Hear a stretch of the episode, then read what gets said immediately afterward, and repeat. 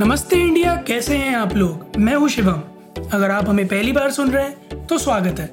इस शो पर हम बात करते हैं हर उस खबर की जो इम्पैक्ट करती है आपकी और हमारी लाइफ। तो सब्सक्राइब का बटन दबाना ना भूलें और जुड़े रहें हमारे साथ हर रात 10:30 बजे नमस्ते इंडिया में। तो गाइज, कल भी नहीं थे अनुराग, आज भी नहीं है अनुराग। थोड़ा बिजी चल रहा है अपने स्केड्यूल में, बट उम्मीद है हमें कि जो है वो कल के एपिसोड में मौजूद होंगे हमारे साथ। और जैसे ही वो एपिसोड में मौजूद होंगे हम लोग उनकी कस के क्लास लगाएंगे। मैंने तय कर लिया है और एकदम उनको बिल्कुल निचोड़ के रख देंगे कि कहाँ थे खैर, आज के लिए मैं आप सभी के लिए एक बड़ी इंटरेस्टिंग और अम्यूजिंग सी खबर लेके आया हूँ जो अभी थोड़ी देर पहले ही मेरी आँखों के सामने से गुजरी। और वो इस तरह से गुजरी कि मेरी नज़र उस पर अटक गई और तब से मैं उसी के बारे में पढ़ा चले जा रहा हूँ। बहुत ही दिलचस्प खबर है पर बहुत ही खुद इंस्पायर करने वाली खबर है। बात यह है कि आर्मेनिया एक कंट्री है, वहाँ के जो प्राइम मिनिस्टर हैं निकोल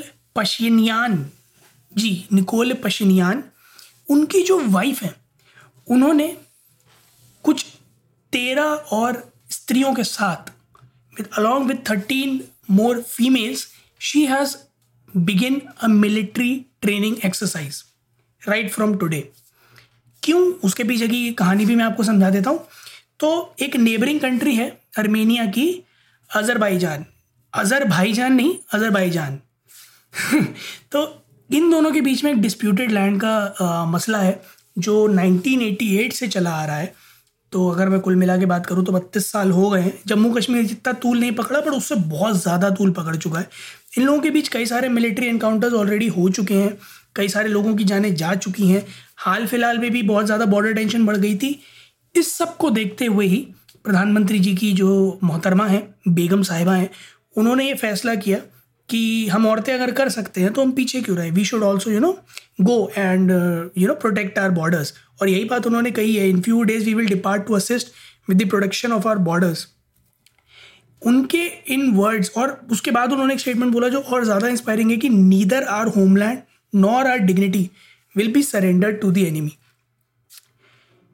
किसी फौजी से कम जज्बा नहीं है इस औरत का। Hats off ma'am, hats off मोहतरमा का नाम मैं आपको बता देता हूँ। तो ये प्रधानमंत्री जी की मोहतरमा जो हैं ऐना हकोबयान, मतलब जज्बे को सलाम मैडम आपके। आप कितनी सारी औरतों के लिए इस पूरी दुनिया में एक मिसाल हैं। You are an inspiration to so many females and you are a slap on those people's face जिन्हें ये लगता है कि औरतें सिर्फ घर का चूल्हा जलाने के लिए ही होती हैं। ऐसा बिल्कुल भी नहीं है। अगर किसी के मन में ये धारणा थी तो भाई ये न्यूज़ पढ़ो, शो नोट्स में इसका लिंक है। ये न्यूज़ पढ़ना और अपने दिमाग से ये बात बिल्कुल निकाल देना कि औरतों के हाथ में सिर्फ चूड़ियाँ अच्छी लगती हैं। उन्हें आप ठर्रे पकड़ाओ, उन्हें आप गने पकड़ाओ, वो सबका इस्तेमाल करना जानती हैं। और ये लड़ाई ऐसी है जो सालों से चली आ रही है, मर्द नहीं सॉल्व कर पाए। मैं ये नहीं कहता कि औरतों के इन्वॉल्व होने से सॉल्व हो जाएगा, but as a citizen of a nation every one must realise कि देश के प्रति उनके कुछ फ़र्ज़ बनते हैं। जैसे मैंने कल के एपिसोड में भी बात की थी तो बताया था कि अरविंद केजरीवाल और मनीष सिसोदिया जी ने भी यही कहा कि आपके लिए देश के कई सारे लोगों ने बहुत कुछ दिया है, किया है in terms of tax payers, तो आपका भी उनके प्रति कुछ फ़र्ज़ बनता है। वैसे ही अगर आप किसी कंट्री के सिटीज़न हैं तो आप जिस भी वे में उस कंट्री की हेल्प कर पाएँ वो आपका फ़र्ज़ बनता है। अगर आप एक इंजीनियर हैं जैसे मैं हूँ तो मैं अपनी कंट्री के लिए अच्छे अच्छे इंजीनियरिंग प्रोडक्ट्स बनाता हूँ। अगर आप डॉक्टर हैं तो आप हेल्थ सर्विसेज में करते हैं। अगर आप पेंटर हैं तो आप कंट्री के अच्छी अच्छी पेंटिंग्स बना के कंट्री का नाम रोशन कर सकते हैं। अगर आप फौजी हैं तो आप बॉर्डर पे प्रोटेक्शन कर सकते हैं। अगर आप एक पुलिस ऑफिसर हैं तो लॉ एंड ऑर्डर मेंटेन करके कर सकते हैं। अगर आप एक वकील हैं तो आप देश में जस्टिस लाकर कर सकते हैं।